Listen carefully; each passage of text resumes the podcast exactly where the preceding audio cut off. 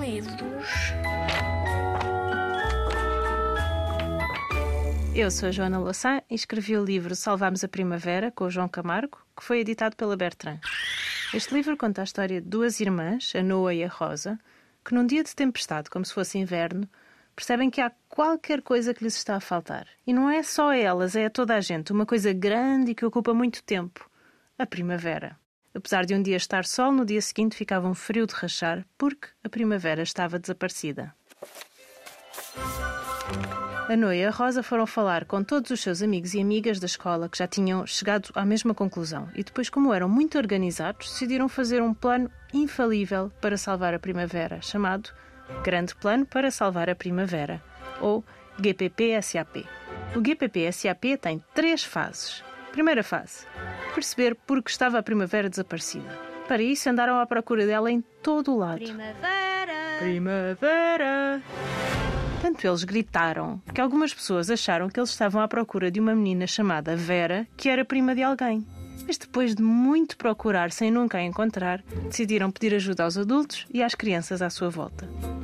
Perceberam que a primavera não vinha por causa de uma coisa chamada aquecimento global, que estava a aquecer todo o planeta e a provocar outra coisa chamada alterações climáticas. E era por isso que a primavera não aparecia. Entraram então na fase 2 do GPP-SAP. Segunda fase: avisar toda a gente que o inverno já deveria ter acabado. Explicaram ao auxiliar, aos colegas e à senhora cozinheira, aos irmãos e às irmãs, aos avós, aos vizinhos, às mães e aos primos em terceiro grau, ao tio que vivia em França e à conhecida da terra que estava na Suíça, à senhora da loja e ao professor, ao senhor do lixo e ao amulador, à florista, ao turista e à corista, o que se estava a passar. Explicaram-lhes que, para salvar a primavera, precisavam de parar com uma coisa que se chama emissões. As emissões são uma espécie de nuvens que saem dos carros, dos aviões e das fábricas e que fazem muito mal ao nosso planeta Terra, o que os levou à terceira e última fase do GPP-SAP. Terceira fase: salvar a primavera. Para isso tinham de parar com as emissões e começaram a fazer passeios carregadas com sacos de batatas e sempre que viam emissões a sair de algum lado, enfiavam uma batata no buraco.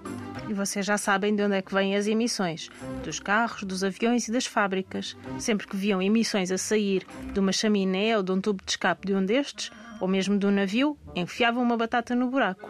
Num destes passeios, as crianças foram interrompidas por um grupo de senhores cinzentos de fato, com as costas muito direitas e os cantos da boca virados para baixo.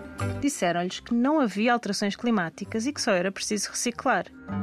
Mas as crianças não se deixaram enganar, olharam umas para as outras e, zumba, enfiaram uma batata na boca de cada um dos senhores que nem perceberam o que lhes tinha acontecido.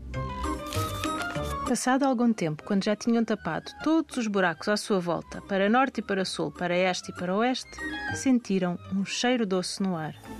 Era uma árvore em flor no quintal do vizinho, que se aproximou e disse: Aqui no bairro começamos a plantar uma horta que dá comida para toda a gente, em vez de vir do outro lado do mundo. Assim, o seu transporte não provoca emissões. Em breve vamos ter a nossa primeira colheita. A Noa e a Rosa sorriram.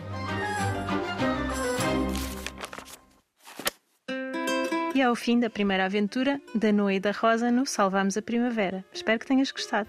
Eu sou a Joana Louçã e escrevi o livro Salvamos a Primavera com o João Camargo, que foi editado pela Bertrand. Beijinhos!